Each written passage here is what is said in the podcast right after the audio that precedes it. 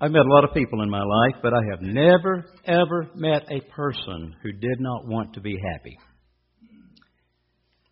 Maybe some of you have, but I've never yet met a person who did not want to be happy. But I have met people who have given up on ever being happy. In fact, I've met quite a few, sadly, through the years who've given up on being happy. They've either lost the way or given up on trying to find the way. I have found that fears, failings, frustrations have a way of shutting people down, don't they?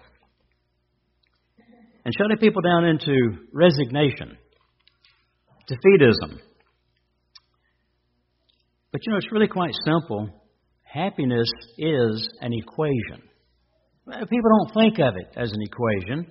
They just think of it as, oh, a product, a wonderful thing to have, but they don't think of it as an equation, or that is, that happiness is the product of an equation. And it's a very simple equation. Uh, it's interesting that the things that really matter and that really count and that really work are many times quite simple. That's not the difficulty.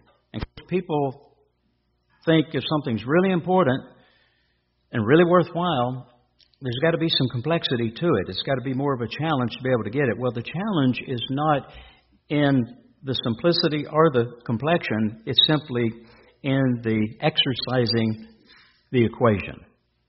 But it's a very simple equation. A very special and a very true equation. True happiness and I emphasize true, true happiness is the product of this true equation. And this happiness equation is found in John 13 and verse 17. John 13 and verse 17.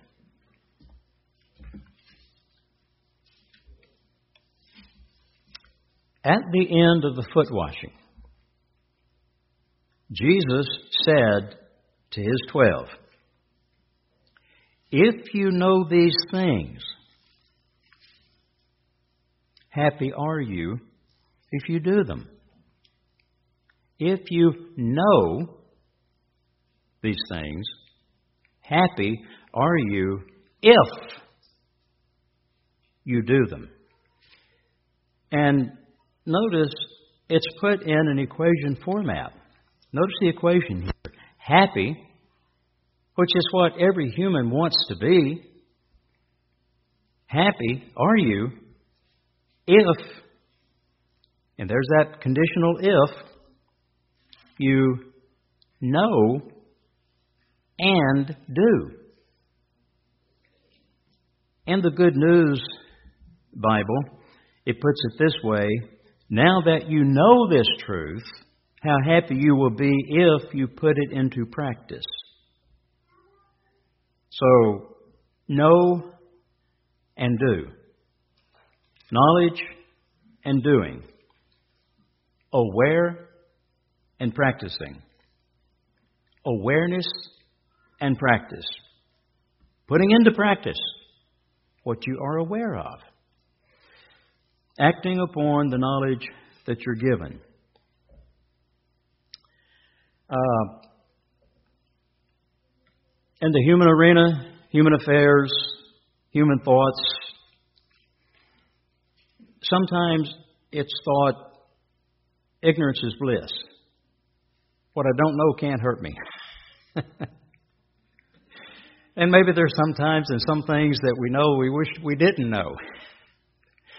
But ignorance is never bliss. People pay for what they don't know.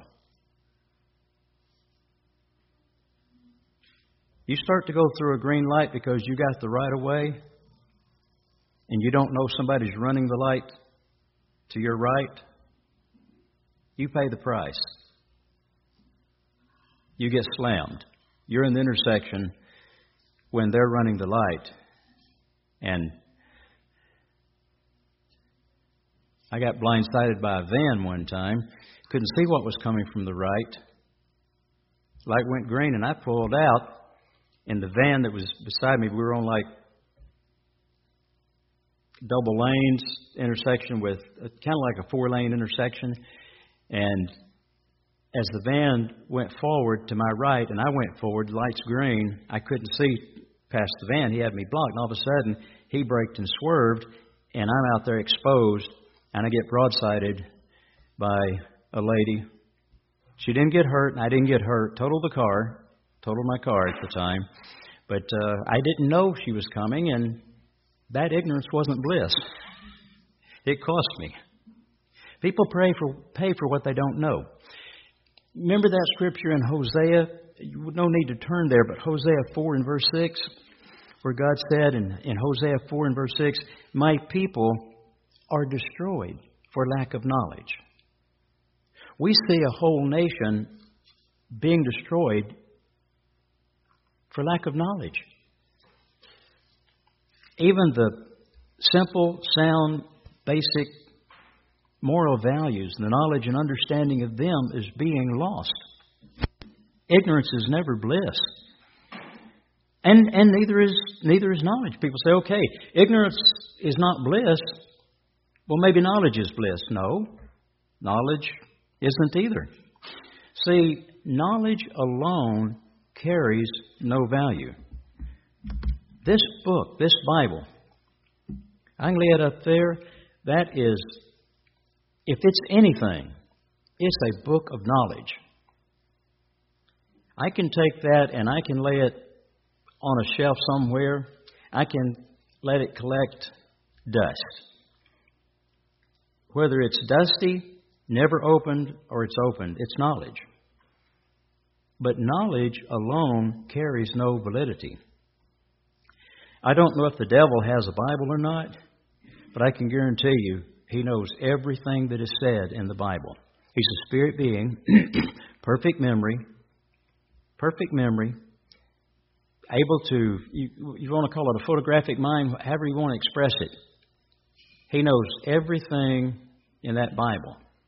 Knowledge alone carries no validity. Knowledge by itself serves no purpose. The Bible does no good for the devil. No good at all. Knowledge by itself serves no purpose. Knowledge just for knowledge's sake only produces no positive fruit. You think about it. Well, I want to know what's there just to know it. But if you want to know it, it's, it's good to want to know it, but why do you want to know it? Knowledge, just for knowledge's sake, only produces no positive fruit. What's it for? It's for doing. It's for doing. It's for putting into practice, for taking what is there, putting it into practice. It's for performance. Knowledge is for enabling one to perform accurately and effectively, isn't it? I mean, look at the job field. Look at the job force. Look at look at you know, somebody wants to go down here to Toyota and work as a mechanic back in the service department. Well, what training do you have? What knowledge do you have? Well, well, none. I'll learn on the job. Yeah, but how many engines will you mess up in the process, or transmissions will you ruin, and all of that? They have to go. They have to get certified. They have to get training. It's for enabling a person to be able to perform accurately and effectively in purpose. We're beings made to need purpose to operate in purpose, to operate with perspective, to operate in direction. Knowledge is meant to be put to use, and unused knowledge, unused knowledge is worthless. You ever stop to think about how that when Lucifer was created, he was trained at God's throne. There was no necessary knowledge he needed to have that he wasn't given. He was given all necessary knowledge. How much of that knowledge was actually used? How much of that knowledge did he put into practice? Obviously, he chose not to put huge amounts of important knowledge into proper use of purpose and perspective and direction. Unused knowledge is worthless. It, it doesn't accomplish that for which it was given. And it could even be dangerous. 1 Corinthians 8. And this is something that we always have to bear in mind as God's people. It could even be dangerous. In 1 Corinthians 8, verse 1, it says, Paul writes, Now as touching things offered to idols, and that's not the subject I'm going to get off into, no. We know that we all have knowledge. But he uses this to illustrate something. We all have knowledge. But then he puts this major caution on knowledge. Knowledge puffs up.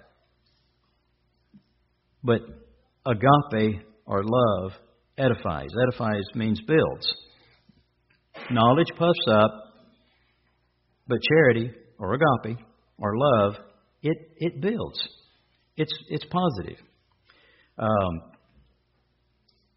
I've known people who were given God's knowledge and they got all puffed up over it. I've, I've known people who, um, the more education they got, the more prideful they became. It is true. What, what Paul speaks of is it is true as a general thing that knowledge does puff up. and so seeking knowledge and wanting knowledge is good. But it must be processed properly and not be allowed to puff one up. Now, again, the Good News Bible puts it this way It is true, of course, that all of us have knowledge, as they say. Such knowledge, however, puffs a person with pride and of course, as I would add, pride destroys, always. So obviously the answer here is not to avoid knowledge. Right. Think about it. We just read Hosea 4 6. We, you know, quoted it and then turned back to it. But my people are destroyed for lack of knowledge. So you can be destroyed for lack of knowledge, but also you can let knowledge mess you up too. You can become prideful over it. Obviously, the answer is not to avoid knowledge, because again, the lack of knowledge also destroys. But the answer is the responsible use of knowledge. Responsible use of knowledge through proper practice in your life, not letting it lie idle. Putting it into practice. That's what gives it life, makes it vibrant. Obviously, happiness, the equation, begins with knowledge. Remember, if you know. Christ spent three and a half years giving knowledge to the disciples. If you know these things, but just as obviously it doesn't stop there, happy are you if you do them, put them into practice. You might do a little study on your own sometime look at how often conditions, promises, blessings hinge on that conditional word if. You will receive this if. This, this will happen for you if. You will be blessed if. I will give you this if. That little conditional word is very instrumental in God's Word and with His knowledge. Happy are you if you do them, you put them into practice, you're going to receive the product of guess what? Happiness.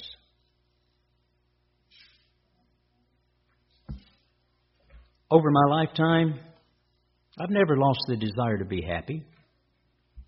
I've never lost the sight of the value of being happy. Um, has every moment of my life been happy? No. Has every moment of your life been happy? No. Do you expect that every moment from here on out will be just filled with happiness? No. Why not? Because you'll make mistakes. I'll make mistakes. There'll be oversights, undersights, uh, tiredness, weariness, different things. There'll be different things to deal with. But understanding what gives true happiness and where it comes from and practicing that, you're ahead of the game. You're ahead of the game. See, true happiness is the product of an equation that involves the true knowledge of God. And again, I emphasize the word true, true happiness. The true knowledge that God gives, because true happiness can come only from God. Think about it. Could it be? Is it possible? Is it ever possible for true happiness to come from any place other than God. And when I say from God, I'm talking about God's knowledge, God's ways, God's understanding, God's practices. True happiness can come only from God. It's a product that comes as a result of our proper endeavor with God. Our proper endeavor with God, from yielding and cooperating with God as He does His work in us, it's a byproduct of a spiritual work that's being done in us. And I didn't say just happiness, I said true happiness. It's a, it's a byproduct of the spiritual work that God is doing in us, and it can come no other way. Uh, let's stop and consider something. Man was created with a certain potential, wasn't he? Every human being is created with a certain potential. Now, it doesn't matter if the person's aware of that potential or not, it's there. Period. It's there. And whether he's aware or not, whether he ignores it or he doesn't, it's there. That's reality. That potential is there. That potential has to do with his whole purpose for existing, for having been created, for drawing breath, for having life, for humankind, mankind having been created, for, for human beings having been brought into existence. Without that particular potential, there'd be no human beings. There'd be no mankind. There'd be, be no reason to have such. Without that potential, there'd be no validity, no validation, no reason, no purpose for existing. If it weren't for that potential, God would never have undertaken the creation of the human race. He would not have brought us into being, into existence. It is most basic to what we are and are comprised of as a human being. It's most basic. It is that potential that God ultimately taps into with all mankind. In this age, with the few he calls, which are called first fruits, in the millennium, with everybody during that time, and then in the last great day, bringing up all the billions of uncalled of this age, and bringing them up then to tap into that potential. So that when it's all said and done, that potential, which lies in every human being, will be tapped into by God through His plan of salvation. Our existence, yours and mine, is in an envelope of air with oxygen in it, imbibing of water, we're about two thirds water, and food we eat, and our relationships with each other and with our five senses, a very, a very materialistic existence in terms of the realm of matter. And we see out from our eyes all that's around us. And yet, there was a time when none of this in us existed. And there was God, and there was the Word, who was also God. And there was a time when, and we don't know how long and how many discussions that it took on their part and their planning.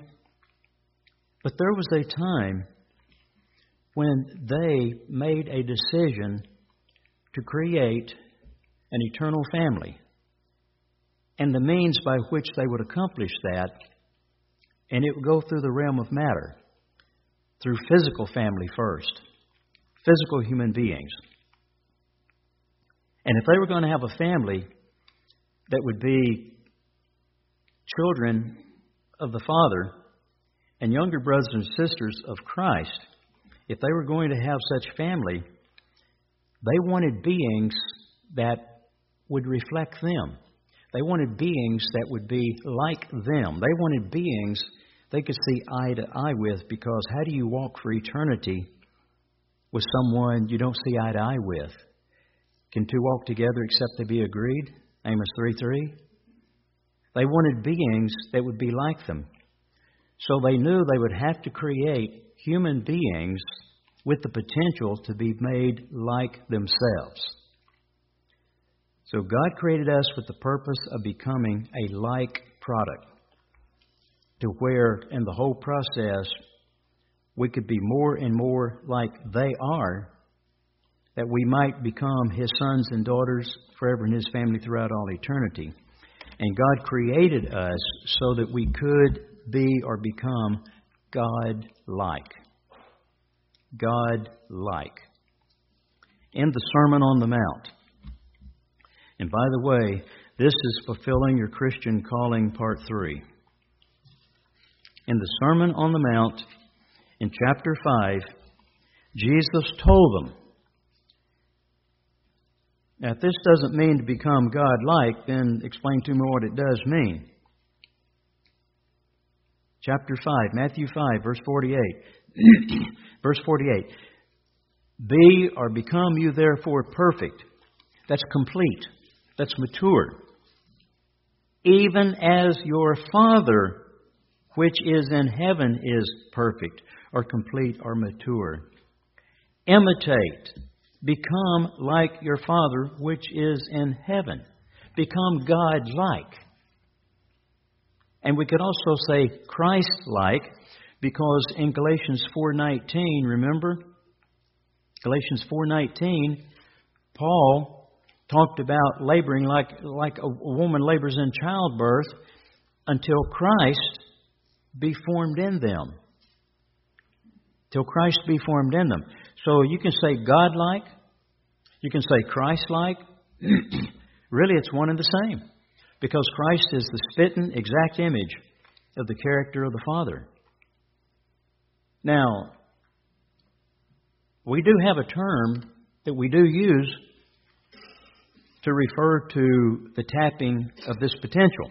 As I said, every human being is born with this potential. And it's just the first fruits that are worked with now middle fruits of the millennium and then the last fruits, the latter fruits of the last great day. But we refer to the tapping of this potential as our calling. Our calling. Because that's what we're called to. Our calling. We refer to the successful endeavor of developing the potential as fulfilling our calling. When you know, when you see, when you understand, when you've been called, God is tapping into that potential and monitoring it and exercising it now, accessing it now, activating it now. And then the successful endeavor of developing this potential, that's what we can refer to as fulfilling our calling. Filling full. I like to just flip the words many times because it's one word made up of two. Fulfilling. Just separate full and filling and flip it, filling full, our calling. That's, that's what it's talking about. Filling full our calling to become Christ like. See,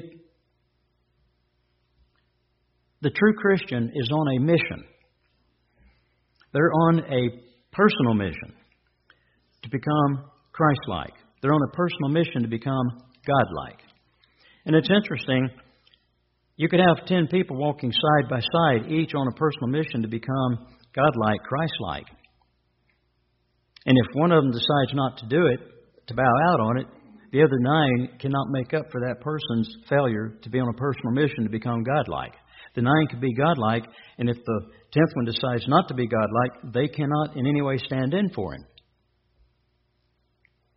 It's a personal mission to become Christ like. The true Christian is on a personal mission that taps into and develops his or her potential, his purpose and reason for being. The true Christian is on a personal mission that validates his existence. If Michael the angel or Gabriel had said, God, now You've told us you're going to create human beings, a new species, a new creation, human beings. Now, why are you doing that? Well, I really don't have any real reason. I just a little bit bored and thought it'd be a nice thing to do have some critters running around down there and put on a good show for me, entertain me, whatever. You mean there's not really any real reason other than just maybe entertainment on a global stage for you? No, that's it. There's no real reason.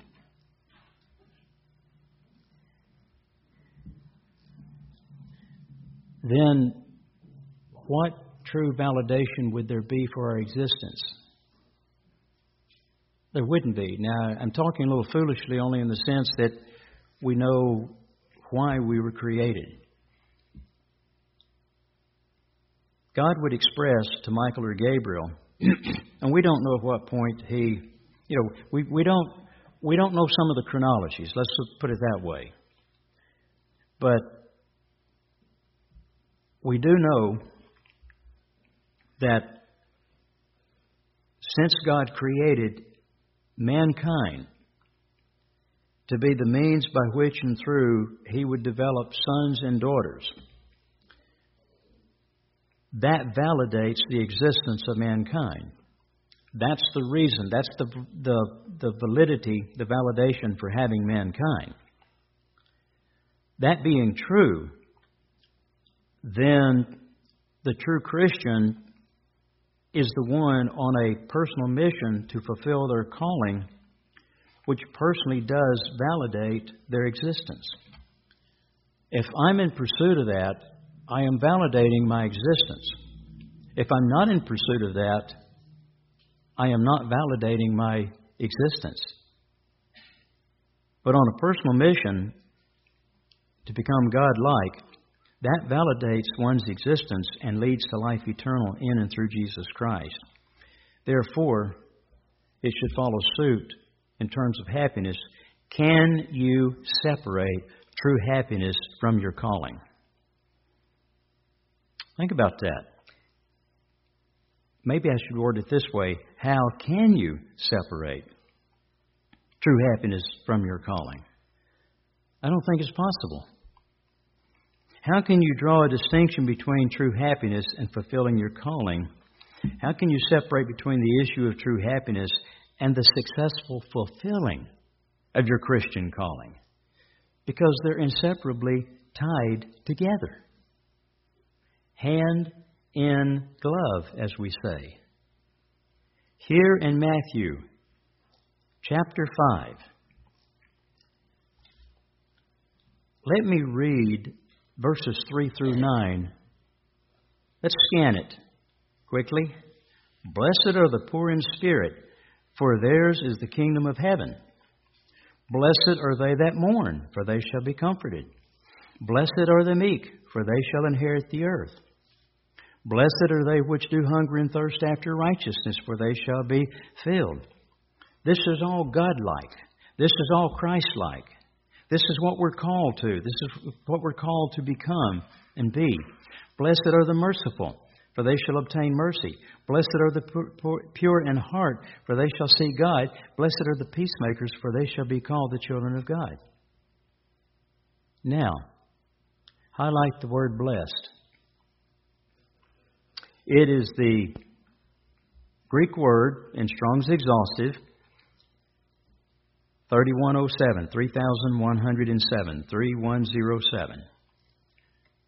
Makarios, M A K A R I O S. M A K A R I O S. Makarios. They translated this, when it was translated, they translated that word as blessed, which is accurate.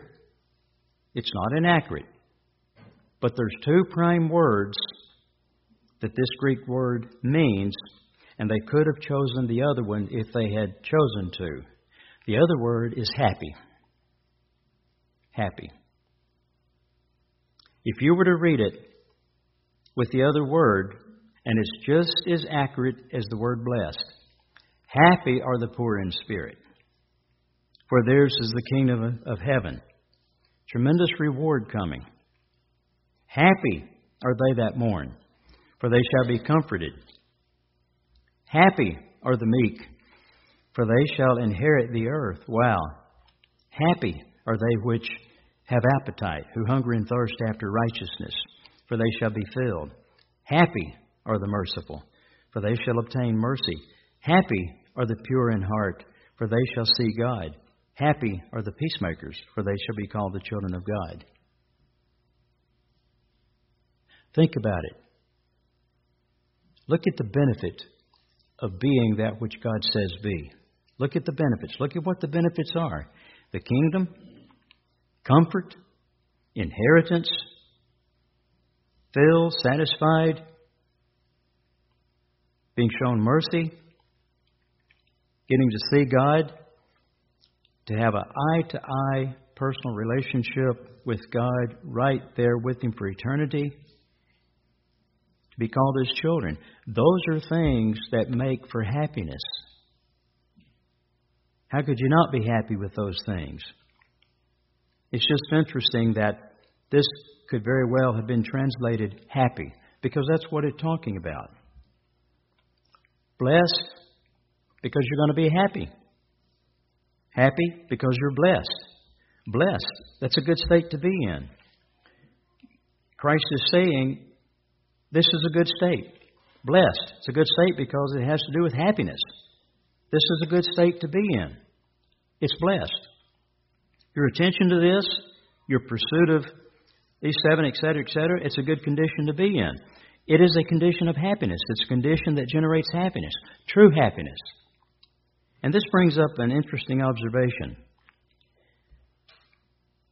As I said, I've never run into a person who didn't want to be happy.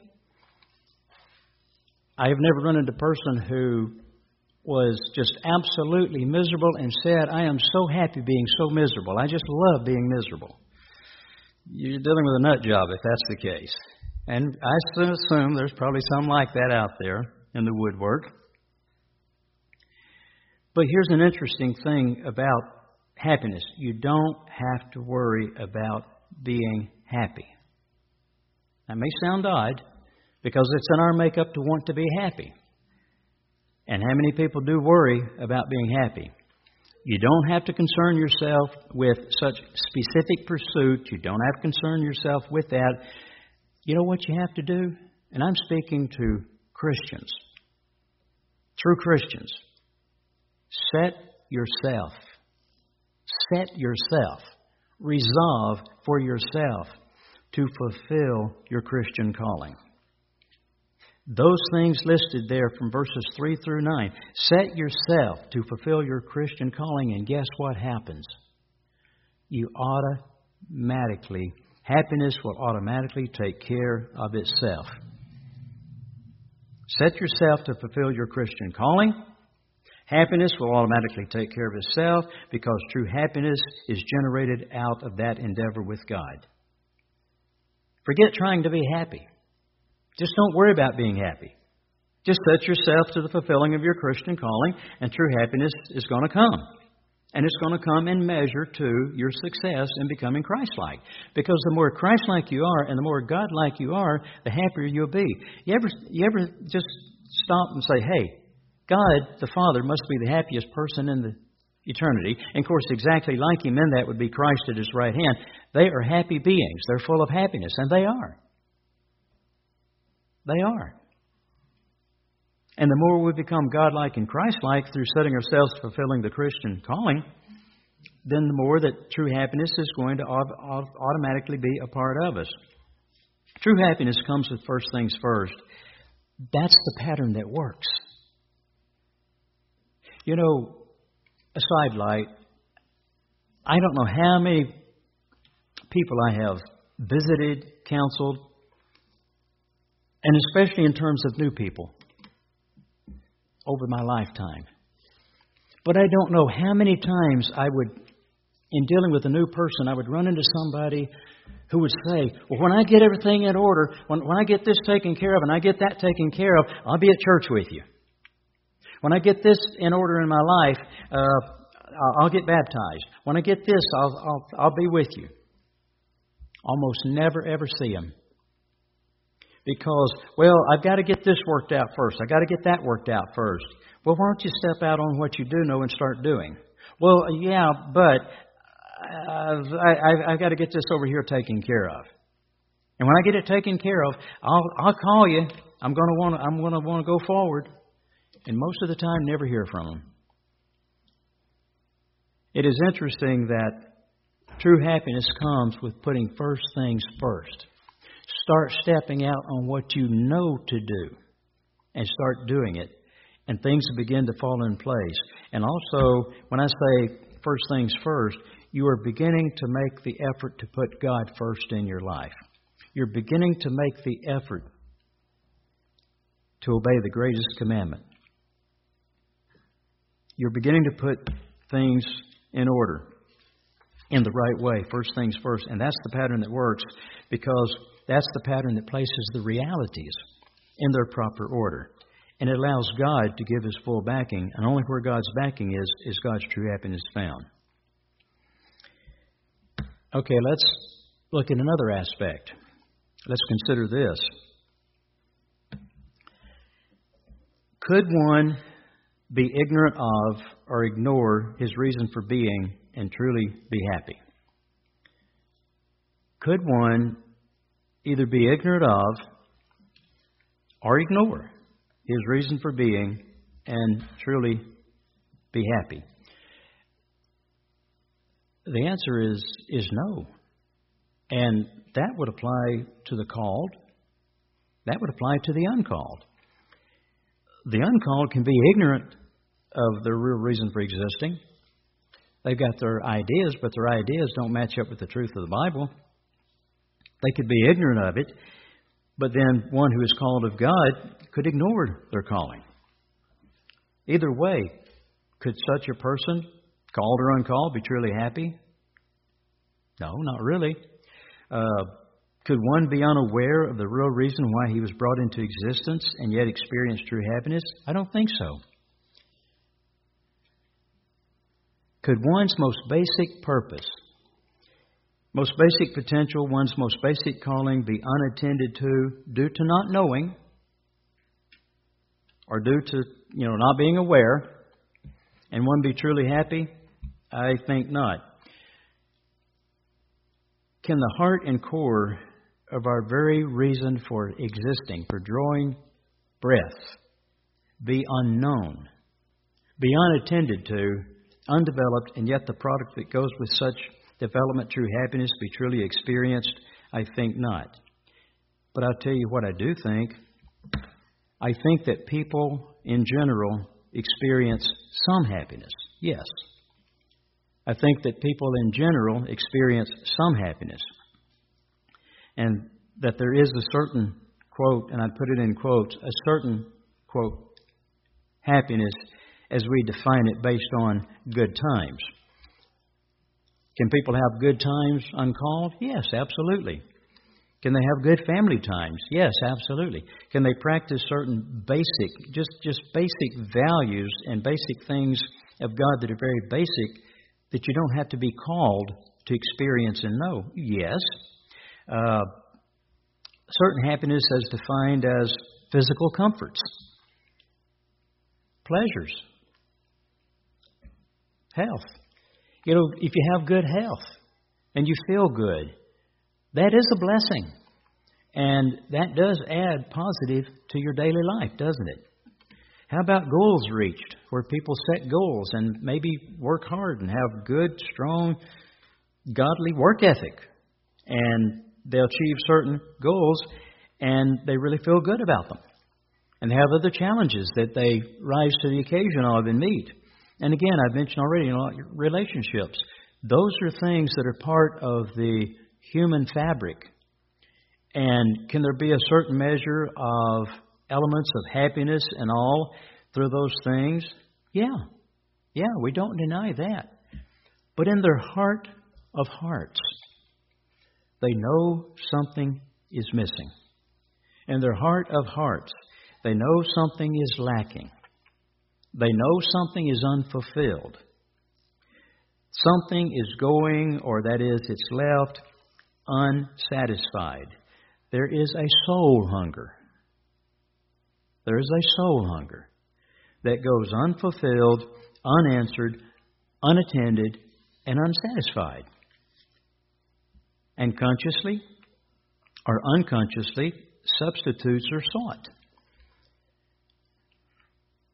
And though a measure of what people may many times define as, as happiness is achieved, it's not deep, it's not true, it's not lasting, and it certainly can be taken away from them.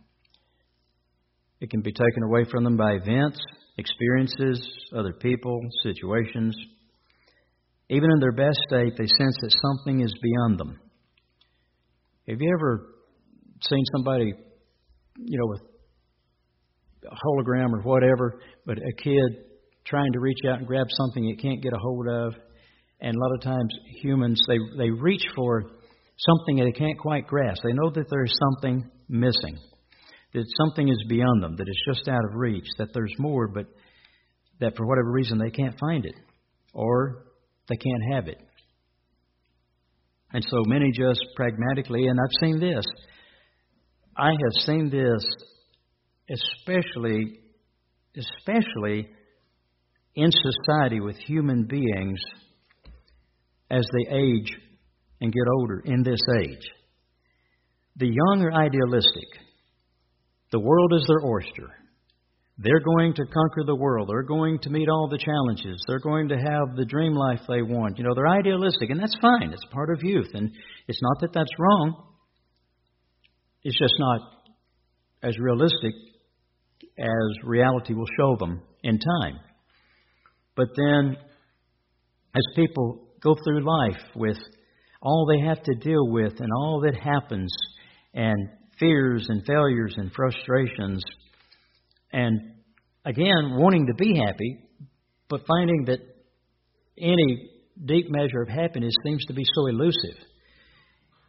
So many eventually just pragmatically resign themselves to just accepting things as they are. That's the best it can be. Ah, this is as happy as I'm going to be. Yeah, I'm kind of miserable, but I could be more miserable. And they just kind of resign themselves to accepting things as they are and doing the best they can and frankly, not worrying about the issue. But you and I have no blockage in front of us. You and I don't have a veil in front of us. The world lives behind a veil. You and I don't. God has called us, He's called us, and He'll help us to fulfill our calling. And of course, again, what those examples I've used are experiencing, they are experiencing their potential untapped.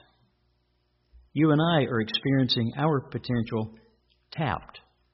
And by processing properly with God, because we've been called and they haven't, you and I have a, a chance to have truly true happiness. They haven't been called, therefore, both fulfilling of a calling and true happiness is going to have to wait for them. How long one may have to wait, we don't know. Some of the ones you love may yet be called in this age before it wraps up. And if none of the ones you love are called yet in this age, they'll all be called in the last great day. But how long one may have to wait, we don't know. As we look at any individual, we just don't know. Think about that. We don't know. The guy at the cashier at the gas station where you get gas, or if you do the self checkout at Walmart, the monitor that's monitoring that area, or who you pass on the street today on your way home. We, we don't know when God is going to choose to call an individual. We don't know which individuals right now God may be calling right now at this this point that we know or we don't know at all. We just don't know. But I want you to consider something. Here in Matthew, I'm I'm still here with my Bible open to chapter five, and on this spread and my Bible is right here in front of me is chapter four. Consider chapter four.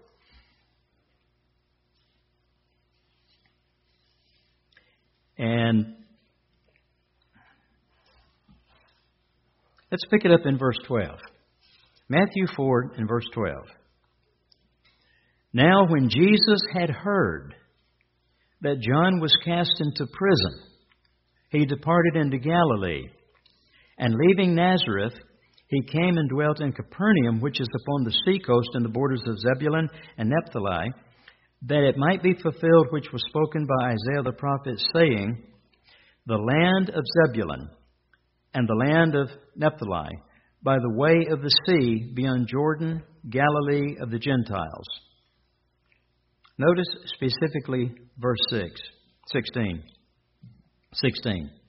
The people which sat in darkness saw great light. The people without knowledge, without understanding, uncalled, saw great light. And to them which sat in the region and shadow of death, not just the region and shadow of death in the sense of under Roman rule, but the region and shadow of death. It was a poor time economically and health wise. And there was a lot of death. There was a lot of sickness. There was a lot of disease. And not to mention being under the second death, which obviously is not carried out until the plan of salvation is finished. And just like the second death has been lifted off of you through Christ, there will come a time of opportunity to be lifted off of them as well. But notice, light is sprung up. The people which sat. The King James puts it very well. The people which sat in darkness. Have you ever been in a place where darkness was so deep that you just stayed right where you were? You couldn't move because you, you, you could see nothing. And you might get yourself hurt if you moved. It's like a paralysis. It's like being paralyzed almost. The people which sat in darkness saw great light. And to them that sat in the region and shadow of death, light is sprung up. Sat as opposed to walked. The implications of being trapped, resigned, accepting of their situation, no place to go, knowing nothing better, resigned. And then they see this great light spring up. So, verse 25. So they followed that light. They weren't called. Their potential wasn't tapped into at that time. Oh, there were probably some among them, some few, that would be tapped into during Christ's ministry or in the days that would come after the church began. But they followed him. They, they followed him. Great multitudes of people from Galilee, Decapolis, from Jerusalem, and from Judea and beyond Jordan. And as I pointed out at a previous time, seeing the multitudes, he went up into a mountain away from them. And when he was set, his disciples came to him. Followed him because Christ was the bright light that shows up the darkness. You know, John 1 in verse 5, I'll just flip over there. I'm coming back, I believe, to Matthew. But in John 1 and verse 5, it says, and again in the King James, and the light shines in darkness, and the darkness comprehended it not obviously they didn't really comprehend. They saw the light, but they didn't really comprehend it because they weren't they weren't called. And those that become Christ-like, those that are truly attending to their calling, guess what they do? They begin to light up with the light of Christ. I go back to Matthew 5. Those that attend to their calling and begin to fulfill it and begin to be Christ like, the great light. They begin to light up as lesser lights with the light of Christ. Matthew 5, verses 14 through 16. You are, verse 14, you are the light of the world. A city set on a hill cannot be hid. Neither do men light a candle, put it under a bushel, but on a candlestick, and gives, it gives light unto all that are in the house. Let your light so shine. They saw great light. Be Christ like. Happy are you, happy are you, happy are you, happy are you, happy are you. All these things. And the result is you're becoming godlike, Christlike, and the great light that they saw and they followed. You're a lesser light, but because you're godlike and Christlike, the light of Christ shines in you. Let your light so shine before men that they may see your good works and glorify your Father which is in heaven. And part of that glow is a true happiness that shows. I've had people tell me, I'm, I'm talking about people that weren't in the church. I've had people tell me, and I've had people say about me, there is something different about him. And they weren't talking about me being weird or anything. There's something different about him.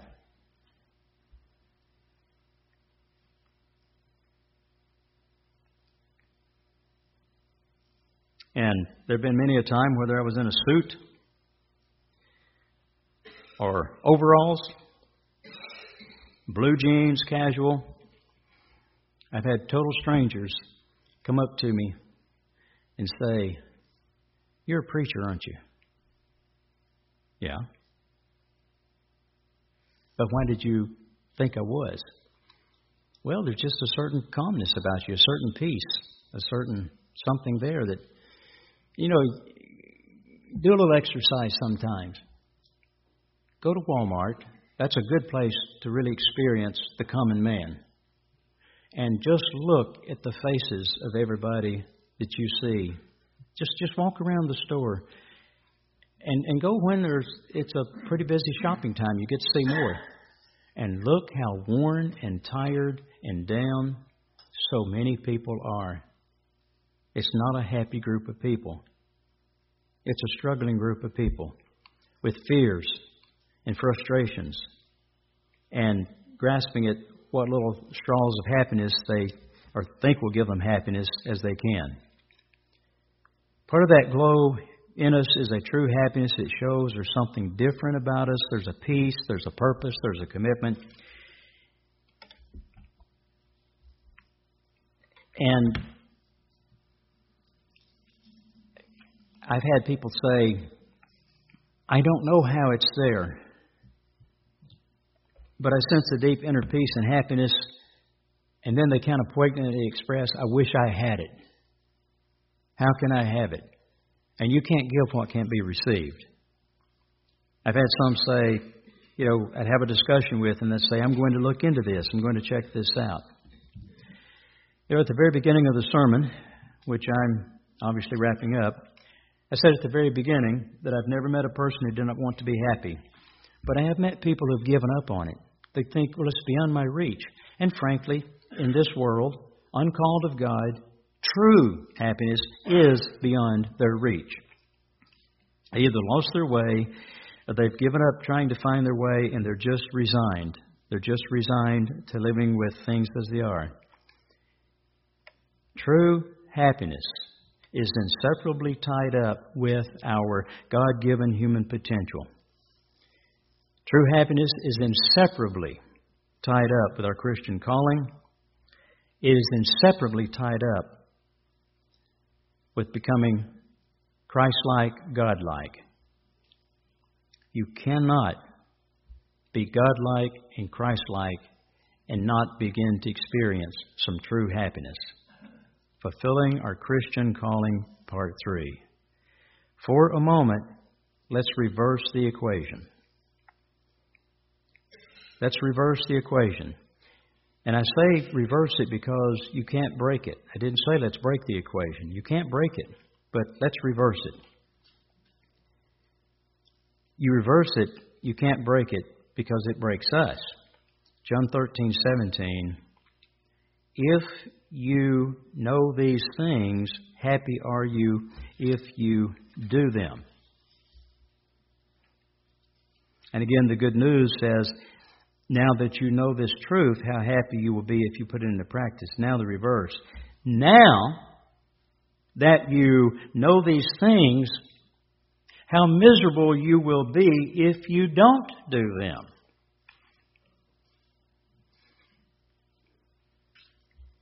If we fail to become Christ like, if we fail to fulfill our Christian calling, we not only lose out on true happiness, we lose our validation, our validity for existing, because without the fulfilling of our calling, without the successful development of our potential, without the successful development of the reason that we exist, we're brought into existence, guess what? We have no reason to exist anymore. So, when this age has been processed, this age of humans, processed fully in the last great day, and the millennial world processed, and all the first fruits of this age processed, those in the final analysis who have not fulfilled their Christian calling. This is how serious it gets. They have no reason to any longer exist. They have no validation. The ex- existence has no validity. That person has ceased to have validation for existing, therefore, this is why termination in the lake of fire. There is no validity for that person to continue to exist beyond that final part of God's plan. In the final analysis, any and every being that is not Christ like has neither purpose nor place. That's something that is not pleasant to contemplate, but it's very necessary to contemplate because that's how serious it is about what Christ is talking about in Matthew 5 and 6 and 7, because He wants us and His family as younger brothers and sisters, and God the Father wants us as children.